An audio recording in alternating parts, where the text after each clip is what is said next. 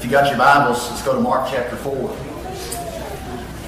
I have preached this scripture a lot over the years. Um, and I always go back to it, I feel like, when we when we need it. Um, and, I, and I think we're at a place where we need it right now. And, um, I think this scripture reveals so much truth to us. Uh, it reveals so much truth about who we are and about our hearts. And I think it also reveals the truth about the church today and where we are. Um, and some of you guys have heard me talk a lot about this, right, over the years. You've heard me talk about uh, blind spots, things that are in our hearts um, or in our lives that either we can't see or we choose not to see. Amen? Um, things that we don't want to see about ourselves, probably things that uh, uh, maybe about our character or about the work that we're doing for God or about our lives that really aren't right or don't please God. They're not where we need to be. And uh, these things hurt us. I mean, they spiritually and emotionally and even physically at times, if we don't get these things uh, in order and, and begin to see these things, they can really, really hurt us, right? And generally, these are things in our lives that, and, and listen, we're all, uh, anybody that's in here this morning that's a Christian, you, you can relate to this. We are all a work in progress. Amen. Um, we all have things in our lives that, uh, that we need to correct and that we need to move a little differently on. And, and these things that we're talking about today are generally things that are worldly and and maybe a little selfish or maybe even sinful that we don't want to change, so we choose to be blind to them. I don't know how to say it any different than that. Um, these these are the kind these things are like the things that are out there that that, that kind of you hear a sermon or teaching or you receive some good wisdom or advice from a friend and and and you would say amen to it and you would mean it. You would mean amen, all the while not realizing that the, the, the message is for you. You know what I'm talking about this morning?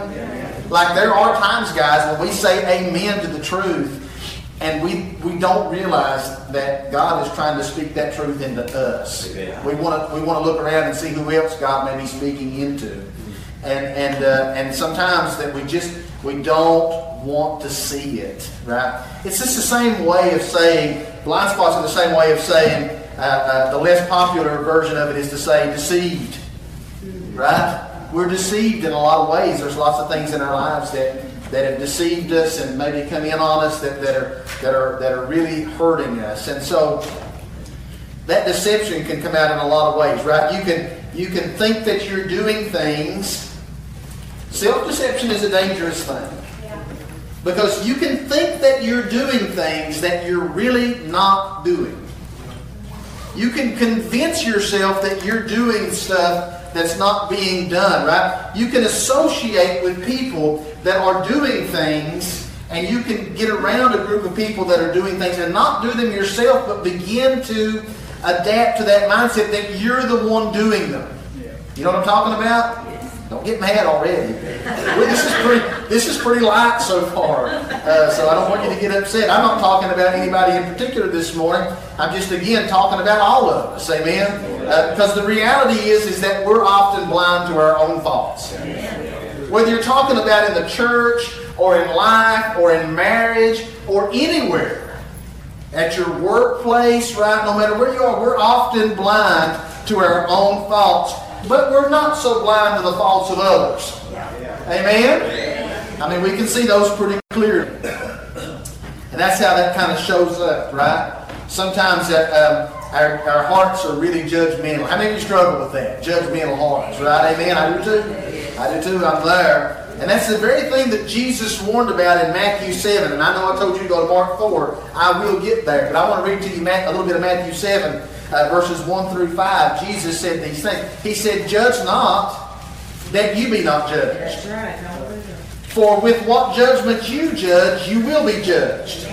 And the measure that you use to judge someone, in other words, it'll be measured back to you. And why do you look at the speck in your brother's eye, but do not consider the plank in your own eye? Or how can you say to your brother, let me remove this speck from your eye, and look, a plank is in your own eye? Hypocrite. First remove the plank from your own eye, and then you'll be able to see clearly to remove the speck from your brother's eye. Amen? You see what we do, right? You, you understand that we can see the truth in everybody else, but we can't see it in ourselves all the time. That's what I'm trying to preach to you this morning, right? We can identify the faults in others and and, and, and, but it's harder when you're trying to identify the faults in yourself. And, and listen to me this morning. If you're a Christian this morning, I found myself guilty uh, uh, lately of this to some degree. And, and if you, you may be in the same boat as me, right? If you're a Christian and you spend more time looking and examining everybody else's heart, then we need to read this scripture every day. Right? That's what the Lord told me this morning, right? As I was beginning to study for this message right, is that, that we need to go back until we realize that we first have to focus on our own heart and walk with God. We're going to always be watching everybody else's walk. But don't misunderstand. God doesn't want you to be absent or silent about sin in somebody else's life. That's, that, that scripture gets used a lot to say that you can't say anything to me about anything or you're judging me. That's not what Jesus was teaching. If you go back and reread that scripture, you'll see what he said. He said, Get the plank out of your eye and then get the speck out of your brother's eye. Amen? He didn't say leave the speck in your brother's eye and just worry about your own eye. He said, Get your own eye fixed and then fix your brother's eye. Amen. Right? So you got to read that in, in, in the context that, that verse of Scripture gets used against the body of Christ all the time by people outside of the body of Christ. Yeah. You can't judge me. Only God can judge me. Well, and He will. Yeah. Amen? Yeah. He will do that. And, and, and in reality is if you profess to be a Christian, you're under the judgment of God and the church all the time.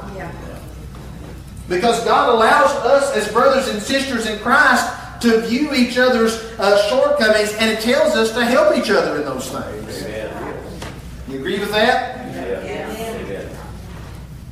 I think the Bible makes it clear that if we really love our brothers and sisters, now remember, the, the, one of the things that help us to know if we pass from death unto life is that we love our brother. Amen? Amen. And if we really love our brothers and sisters, you listen, if you love somebody, you can't sit and watch someone that you profess to love make terrible choices, terrible decisions, and, and live in sin and not say anything to that person about it.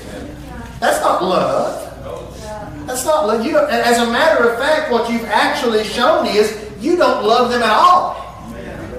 You don't even care about them enough to, to help them and to, and to show them uh, that they may be off track. Now, now listen, I, I would say to this, what if God would have said to us, well, they're living in sin and I know that they're going to go to hell and they need a Savior, but gosh, I don't want to tell them that. What if it hurts their feelings?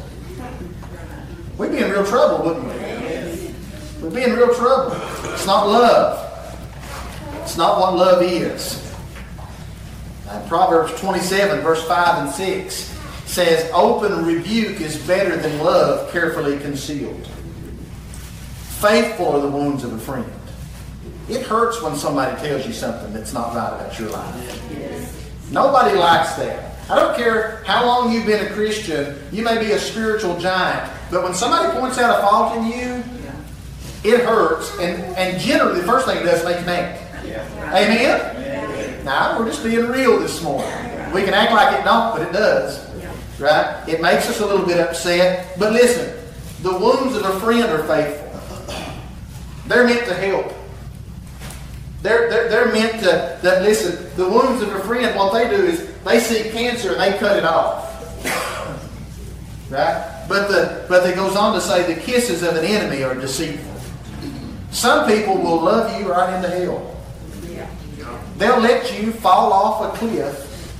They'll let you walk away from God and profess to love you, and they say they love you so much they don't want to hurt your feelings. That's not love. It's just not what love is. If someone loves you, if somebody loves you, they don't let you die spiritually. They try to help. But listen, this is important. Because I'm going to Mark 4. I'm getting there. But this is important too, right? Because the way that we do it matters. Right? Nobody wants to be bluntly approached and have their sin smacked in their face. Amen?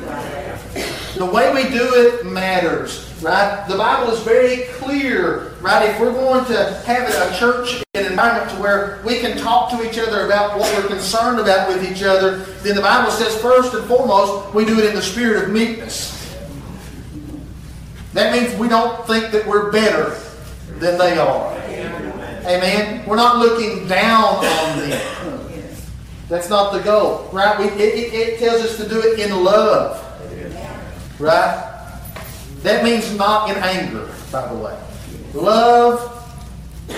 Go back and read 1 Corinthians 13. Love is not easily angered. We're to do it in love. We're to do it in grace. We're to do it in friendship.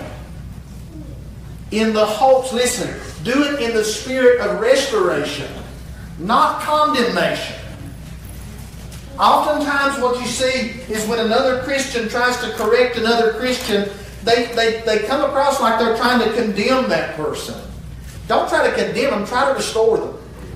Try to win them back. Try to help them to see why what they're doing is dangerous. Right? Try to help them to understand that you come. You, you, it's because you love them that you're worried about these things.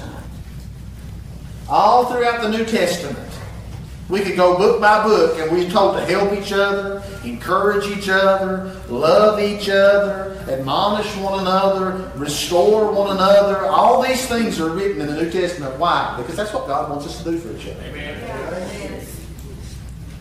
We see a, a, a, a, church, a person that we know, a, a brother or sister in Christ, making dangerous choices, making sinful choices. We're not to lower our heads and pretend like uh, that, that, that nothing's going on or that nothing's wrong. Yeah. That's not what we're supposed to do. But before we do anything, we look at our own heart and see if we have that thing worked out in ourselves. Amen? Amen. Am I at a place to where I can be the example for my brother or sister here? Am I at a place where I've got this figured out so that I can help them? Have I already conquered this battle that they're facing right now? Then you help them work it out. And I think it's even possible that, that you might work on it together. Yeah.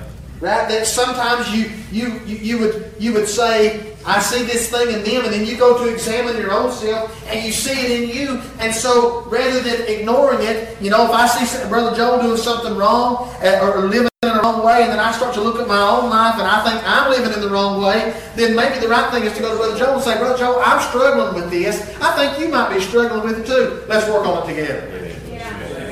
Let's get through this together. Let's pull each other up. Amen. Amen. Not tear each other down. Build each other up building up our most holy faith, the Bible says. Amen. You, you see, the willingness to hear the truth and to see the truth about ourselves, it matters.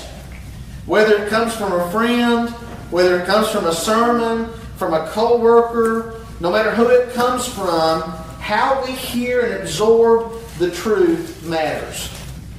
Now, I said all that so that we can go into Mark chapter 4 and better understand the Scripture. Because Jesus is going to talk about this very thing. He's going to talk about our hearts, our lives, our willingness to hear the truth and to receive it, and how we act upon it, and ultimately what happens to us as a result when we act upon the truth. That's what he's going to get into in Mark chapter 4. Let's go there. Mark chapter 4. You still with me? Yeah. Am I boring you already? All right, hang in there. I will.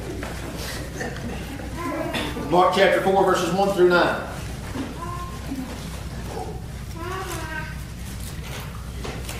I told you to turn and I forgot to.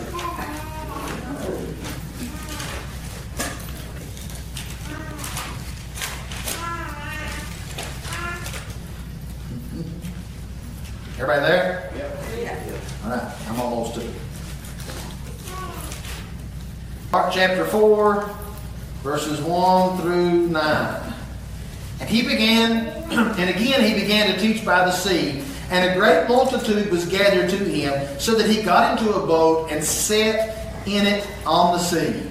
And the whole multitude was on the land facing the sea. Then he taught them many things by parables, and said to them in his teaching, Listen, behold, a sower went out to sow. And it happened as he sowed that some seed fell by the wayside. And the birds of the air came and devoured. And some fell on stony ground, where it did not have much earth. And immediately it sprang up, because it had no depth of earth. But when the sun was up, it was scorched. And because it had no root, it withered away. And some seed fell among thorns, and the thorns grew up and choked it, and it yielded no crop. But other seed fell on good ground, and yielded a crop that sprang up, increased, and produced some thirtyfold, some sixty, some a hundred. And he said to them, He who has ears to hear, let him hear. Amen? Amen. Now look at verse 13 through 20 with me. And he said to them, Do you not understand this parable? How then will you understand all the parables? The sower sows the word. And these are the ones by the wayside where the word is sown. When they hear, Satan comes immediately and takes away the word that was sown in their heart. These likewise are the ones sown on stony ground, who when they hear the word, immediately receive it with gladness. And they have no root in themselves, and so endure only for a time. Afterward, when tribulation or persecution arises for the word's sake, immediately they stumble. Now, these are the ones sown among the thorns. They are the ones who hear the word, and the cares of this world, the deceitfulness of riches, and the desire for other things entering in chokes the word, and it becomes unfruitful. But these are the ones sown on good ground. Those who hear the word, accept it, and bear fruit. Some thirtyfold, some sixty, some a hundred. Amen? Amen. Can't tell if you're dreading this or not. kind of sounded like you was. We recognize it's easy. Christ explained it. We recognize the seed is the truth of the Word of God. Amen? Amen? Amen. And the soil is our hearts. The ground is our hearts as we hear that truth. You, you everybody on the same page with that? Amen. The sower is not the focus the ground that it falls on is the focus. The sower can be your friend, can be your pastor, can be a, a, a, an evangelist, it could be your spouse, it could be your co-worker, it could be uh, uh, your child or your parent. The sower could be lots of people. Amen? But now this is what's important. Let me say this too. Hopefully, you have a lot of sowers in your life. You need to surround yourself with sowers. People who try to tell you the Word of God as much as they possibly can. You need that in your life. You need somebody who's constantly reminding you of the Scriptures, constantly reminding you of what God is trying to say or do in your life. You need good, godly, Christian friends and family around you, surrounding you, helping you because it's not easy to be a Christian. Amen? Amen? Here's the important thing, though that what they sow is the truth. Where does it come from? Jesus prayed and he said, Father, sanctify them in truth. Thy word is truth. The truth only comes from one place God's word. Amen? If we back up on that any at all, we'll fall. The truth only comes from the Word of God. I'm not talking about surrounding yourself with people who love to give you their opinions or who, who loves to quote to you modern day psychology or psychiatry. I'm talking about surrounding yourself with people who want to speak the Word of God into your heart and into your life on a regular basis.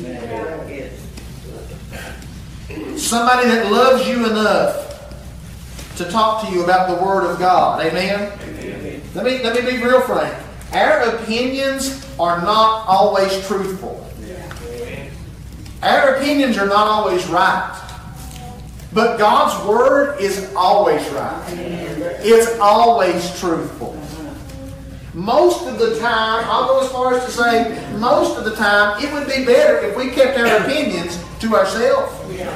Amen? Because there's no power in our opinion. There's nothing to our opinion. But there's great power in the Word of God. Great power in that Word. You see, God's Word has the power to transform us. It's got the power uh, to be able to, to remold us and reshape us and remake us. And its purpose, the whole purpose of the Word of God, is to, uh, is to begin to chisel away at the old you and to make you more like Christ all the time so that you can fulfill the purpose of God, right? God's Word is there to help bring you into the will of God and to help you find your purpose in God and to help you live that purpose out in God. Yes, amen. The Word of God is always for your good, no matter how hard it is. It's always for your good and it's always for God's glory. And He promises that when it goes out, it does not return unto Him void. I believe if you hear the Word of God on a regular basis, like at church, I believe if you receive that Word of God and believe it and act upon it, I believe there's some things that are guaranteed for your life. I believe there's some guaranteed, it's guaranteed fact. If you hear the Word, receive it and believe it, and act upon it, your life is going to have more joy than most. Oh, not more ease, more joy. True joy, lasting joy.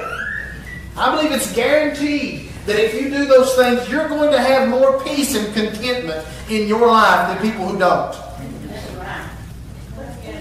I believe it's a guaranteed fact that if you do those things, that not only are you going to have joy and peace and contentment, your light is going to shine much brighter than most.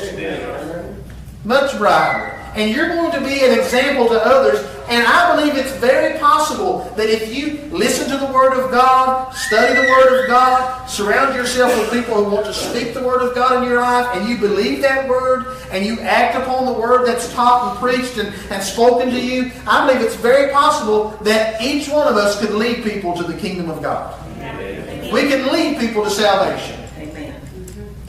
I believe it's a guaranteed fact for those that do that they have a closer relationship with God than those that don't.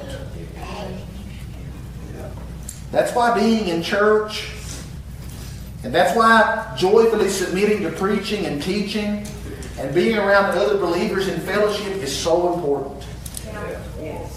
It's not just so that we can say, I had 75 people show up for church. It's so that we can say, Praise God. 75 people came together today, heard the Word of God, and were strengthened. And now they can talk to each other about it, and they can grow in it, and hold each other accountable to it, and, and they can love each other. Amen.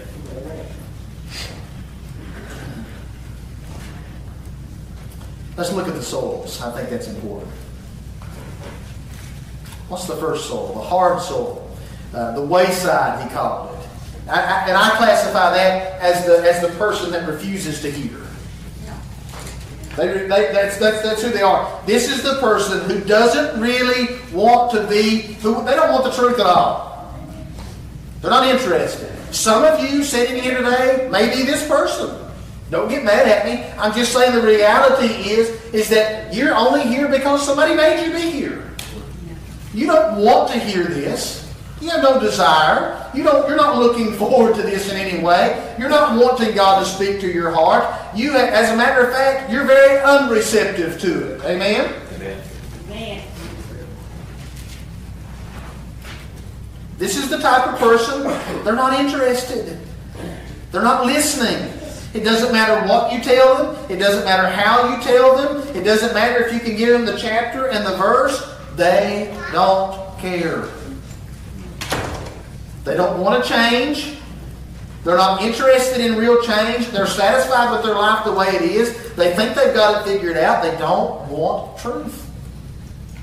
And there's all kinds of people like that in the world. Amen. Would you agree with that? Yeah. All kinds of people like that. Doesn't matter what you say, how you say it, why you say it, their mind's made up, they don't want to hear it. And this, this person can sit through a church service or through a conversation with somebody that loves them and they listen and they go home and they forget about it. Amen? They go home, they turn it off, they forget about it because they didn't want it to start with. It goes in one ear, out the other. Or they get mad at you for telling them the truth anyways. Amen? So what happens is, is that, that you sow that seed or, or that sown, and it just lays on the surface because they don't want it. And just in a few minutes, Satan comes and snatches it away. And it's gone. Amen. Amen. That's exactly. I'm not I'm not trying to paint a picture. That's what Jesus said. The enemy comes, Satan comes, he's happy to take it away. Right? These are the people, the, the, the, the Christians who tune out during sermons, like maybe some of you are right now. Amen? Or who read their Bible and don't care what it says. They have no intention of living it out. Right? That's the way this person is. But listen, if we'll listen to the Scripture and we'll believe it and act upon it, I believe we can be delivered from a lot of the things that plague us in life. Amen. A lot. There's another type of soul. The rocky soul. The stony soul. And, and the way I classify this one, is, the first one is they don't want to hear it all. This one's excited to hear, but not for long. Yeah. Amen? Amen. Right? In Mark 4 and 16, these are these likewise are the ones sown on stony ground who, when they hear the word, immediately they receive it with gladness. They're so excited. This person says, you, You're preaching, they say, Yes. This is fantastic. This is awesome. This is good. This is so good. I got to take notes. I got to absorb it all. They start thinking about how they're going to change. They start thinking about the things they can do in their life. You know, they hear a sermon, they go to a conference, they talk with a friend, and they get that spark in them, right? They, they hear a sermon on reading the Bible, and, and they leave church, and they run out to the Walmart, and they get them a new notebook, and they get new highlighters, and they and they get a journal, and they get a commentary, and they buy a new Bible, they do all these great things. I mean, they're ready to go. They hear a sermon on church attendance and fellowship and worship, and they say, Amen, yes, I'm going to start going more. I'm going to go on Wednesday nights. I'm going to be there for Sunday school. I'm going to come on Sunday mornings. I'm going to be there for revival when we have it. I'm doing this. It's happening. I mean, they get excited. But it's short lived. Amen? Come on. You know what I'm talking about. Amen? They got that little spark, but when a little pressure comes, when a little temptation comes, they're done. I mean, on Sunday, they were on fire. Everything seemed wonderful. They were ready. But now it's Wednesday. And I know I said I'm going to start going to Bible study. And I know I said I really wanted to, but there's this other thing that I really need to do. Oh, you know what I'm talking about. Amen? amen. Come on. Now, at least, amen. right? I mean, you can at least do that. I, I, I was going to, but man, you know, I'll get after it next week. I know I said I was going to read my Bible in the evenings for, for, for 15 minutes. I know I said I was going to dedicate time to I'm just so tired. I think today I'll watch TV. I'll double down on it tomorrow. I'll do 30 minutes tomorrow instead. Come on, amen. amen. I've done it. You've done it. Amen. Temptation comes and we fold. We give in. We won't resist the urge. Can I tell you today, lovingly, with all the love I possibly have in me, and I mean this the right way, those people are spiritual babies at best. Infants. Infants. They mean well, but they've got no root in them. They're not rooted, they're not grounded. Paul talked about them in, in Hebrews. I don't have this scripture up here because it came to mind a little later, but Paul talked about it in Hebrews. He said, For though by this time you ought to be teachers, you need someone to teach you again the first principles of the oracles of God or the teachings of God. You, you've come to need milk and not solid food. For everyone who partakes only of milk is unskilled in the word of righteousness, for they are babies.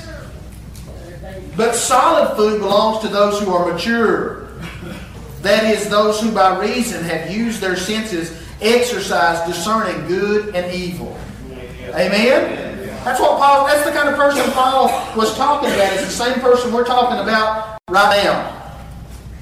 And these, these people are frustrating. And it's frustrating when I'm one of these people, right? But it's frustrating because rather than admit where they are, really, rather than rather than, than owning up to it and saying, you know what, I really, I just don't have any root in me, right? I just, I, I, I, you know, I meant, I, I said I was going to, and now I'm not going to.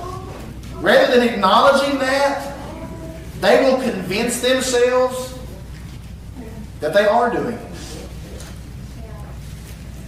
These are the ones who make blind spots. They justify their action no matter what the truth says. They believe that they're justified in not bearing the fruit of truth. They have an excuse. And they tell themselves, it's not like it's a sin. I will eventually get there. Eventually, I'll get to where I'm reading my Bible the way I should. Eventually, I'll get to where I'm praying the way I should. Eventually, I'll get serious about church attendance. Eventually, I'll go to Wednesday night Bible study. Eventually, I'll witness to people outside of the church house. Eventually, I'll do all these things. They always are eventually going to get there, but they never get there.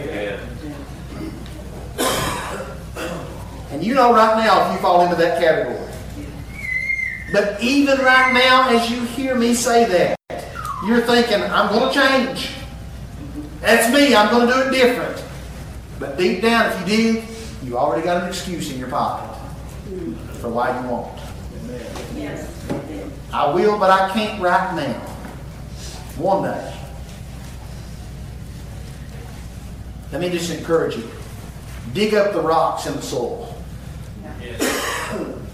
If you plant a garden, you got to go through after you plow and you got to throw the rocks out of it. Amen.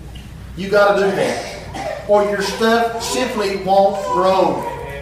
It won't grow strong. There's not enough room for the root to take deep and, and to pull water up from the ground, and eventually that plant withers up and dies. But if you go through and you'll pitch the rocks out and you'll throw them over there and make them a fence line instead, right, for your garden, your garden can grow. Right? You can grow in Christ, but you got to throw the rocks out of the way. Yeah. Amen? Amen? Let's look at the third soul. This is the weed infested soul. Oh, listen. This is good ground. It's just really crowded. Yeah. Yeah.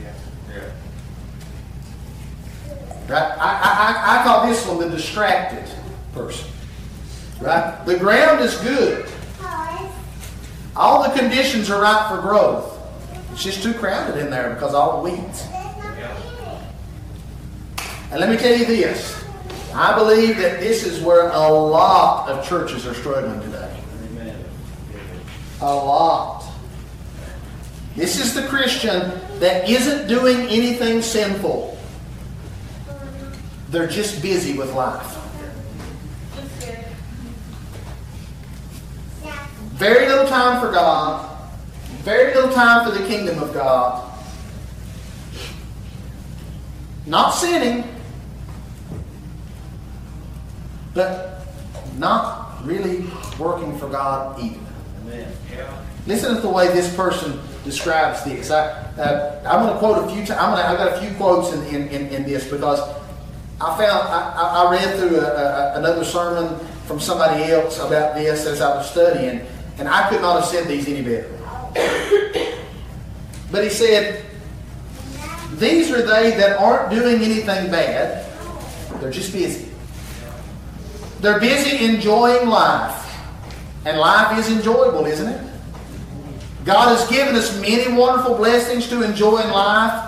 There's tasty food to eat, beautiful sights to see, wonderful places to visit. We go on enjoyable outings with friends and family. We can spend our days pursuing the many recreational opportunities that surround us. There's hiking and biking and hunting and fishing and skiing and shopping and movie watching and gardening, reading and relaxing, sleeping, playing games, going on vacation. All there's so many things, too many to even list. These things fight for our time. They are not sinful things. They are not. God made all these things and gave them to us for our enjoyment. But when they take over our lives and they take the rightful place of God in our lives, they are thorns that choke out the word. They stunt the growth of what God wants to do in our life. Amen? Do you know how many people get mad at this kind of preaching? Now listen, I love. And I know, I, I, I know when I, I, I feel a perfect liberty to preach the exact Word of God. I always have since the first day I walked in the door here. I feel a liberty that, that I can preach what God gives me, and you'll love me. You'll love me for it. And I want you to know I love you no matter how hard the messages get. I never come here and think, man, if I say this, that's really going to make them mad. And I, and I just laugh the way back. I don't ever set out to do that. But I do set out to tell the truth and to give you what God, I feel like, has given me in His Word.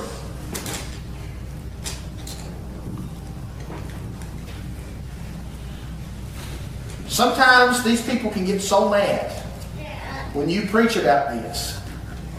Even though you're trying to help, even though you're trying to come along the side and help them to grow and to help weed the garden a little bit, they'll leave the church and go find one where they don't have to hear this. Happens all the time. Amen. They'll leave and go somewhere else where it's a little smoother, where it's not so hard. And listen, guys, here's the honest truth. There's hundreds of churches all around us where you can go and get it smooth. You can go and get it. I mean, you can go and get it, and they'll never challenge you. As a matter of fact, they'll encourage you. As long as you're showing up every so often, as long as you're sending the check, they'll just welcome you right in. I would rather not have your check. But I would like to have your heart.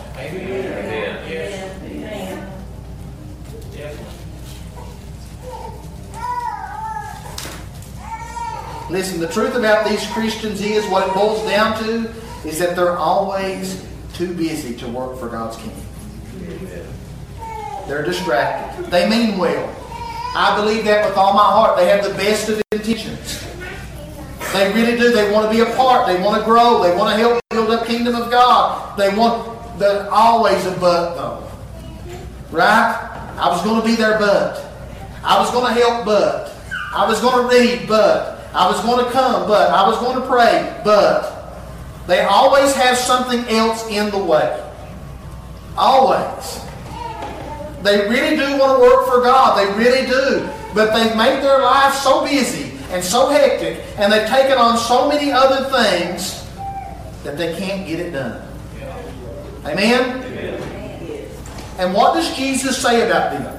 What is the message that he gives, right? And listen, here's the worst part is, is that we can recognize all this. We can, we can say in our minds right now, we can even confirm in our minds, that's me. That's me. He's describing me. But if we don't want to fix it, it'll be us next Sunday and the Sunday after that, and it'll be us on our deathbed. If we don't get after it. Amen? What does Jesus say? This is why this is important, right? They become unfruitful. The work they do is half-hearted because they're so distracted with everything else. And even though they meant well, their lives end up producing no fruit. I believe this is the testimony for hundreds and thousands of Christians. When I read about struggles in the church, when I talk to others about church, when I talk to other pastors, when I look at our church, I don't want to knock us out of this. This is the reality for most. We're so blessed that we have allowed all the good things that God has given to us, all those things that that man quoted, all the great, all the beauty of nature, and all the family, and all the vacations, and all the TV and entertainment, and all the recreation, and all the rest and relaxation. We've taken those good things that God meant for us to have and wants us to enjoy. And, and what we do is we allow those things to distract us from Him and His work, and they take the place of Him. Listen to this quote and really listen to it. This quote crushes my heart. Most church going Christians fall into the third soil. We go to church because we know we should. We read the Bible when we can. But for the most part, our lives are consumed with cares, riches, and pleasures of life. We spend our money on ourselves. We use our time in the pursuit of our own happiness. We spend more time in front of the television or at the lake or on the phone or reading magazines than we do in the Word of God.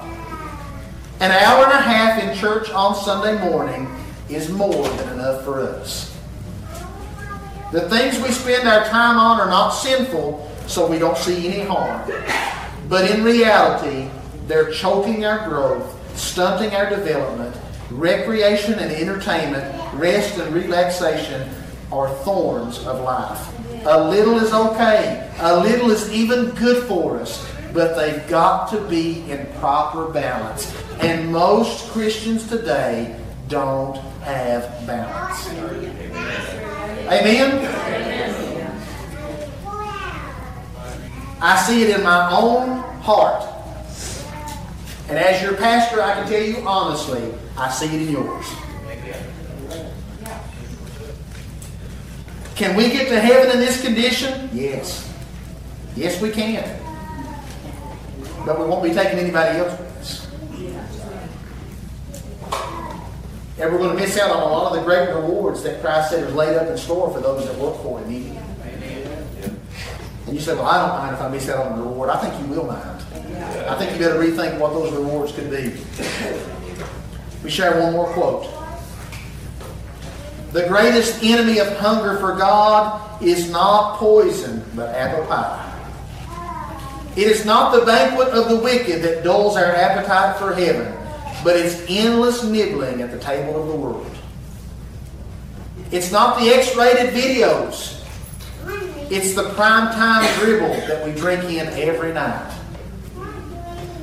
For all the ill that Satan can do, when God describes what keeps us from the banquet table that He's laid out, it's a piece of land, a yoke of oxen, and a wife. The greatest adversary of love to God is not His enemy, but His gifts. And the most deadly appetites are not for poison of evil, but for the simple pleasures of the earth. For when these replace an appetite for God Himself, the idolatry is hardly recognizable and practically incurable.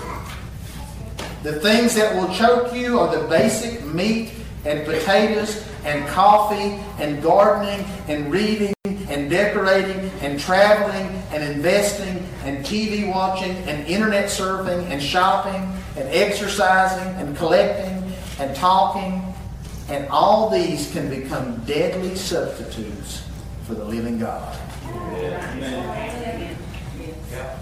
Am I describing you this morning? If so, we got to move up. Let me tell you the last type of soul. Good ground. The way I describe these are hearers that become doers. The last soul is where we want to be. Amen. Not hearers only, but doers of the Word of God. These are those that have found the right balance in life. They know how to enjoy the good things of life. They enjoy their family. They enjoy a vacation. They enjoy a little rest and a little relaxation at times. But they're not distracted by them. They're not caught up in them. They don't let those things trump the obligations that they have for the work of God that needs to be done. These are those that don't fool themselves. This good ground, these are people who, who when temptation comes, they don't cave in. They're rooted and grounded in Christ. They've went through, they they picked up the rocks and they threw them out, they dug them up and got rid of them. Their hearts aren't hard. They plowed them up. And they desire to hear. They desire to grow. And they desire to live out the truth. Amen. Do you want to know what the result of their life is? they produce much fruit. Jesus said some produce 30, some 60, some 100.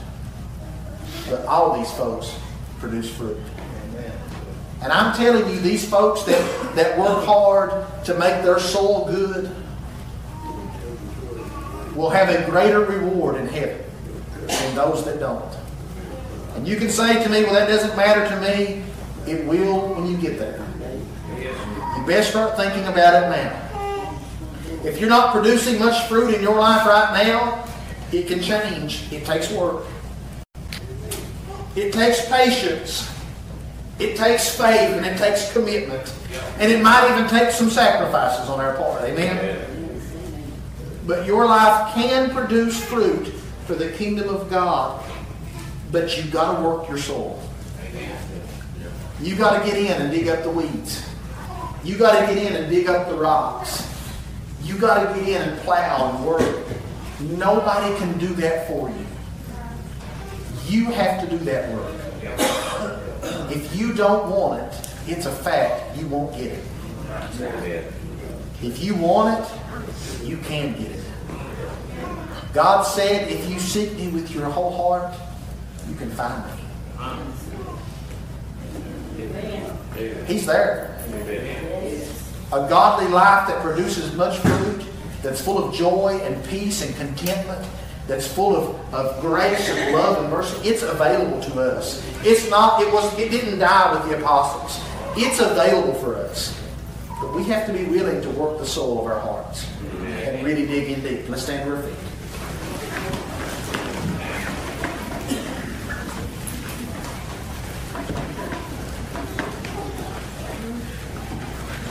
Heads bowed, eyes closed. I would really appreciate that. Everybody quiet for just a moment.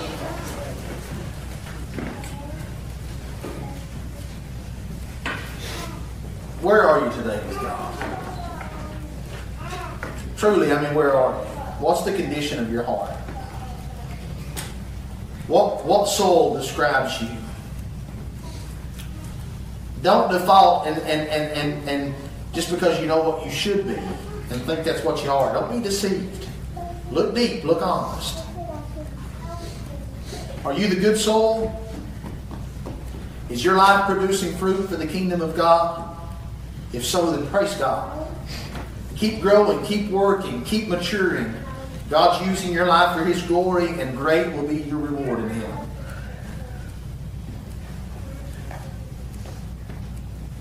But maybe there's some here that's weed infested. Your life is full of distractions that's keeping you from bearing fruit with God. You're too busy to be the Christian you know you're supposed to be. I'm asking you this morning, would you be willing to repent and change? Are you willing to change your priorities to find some balance? If so, would you get to this altar and start that process?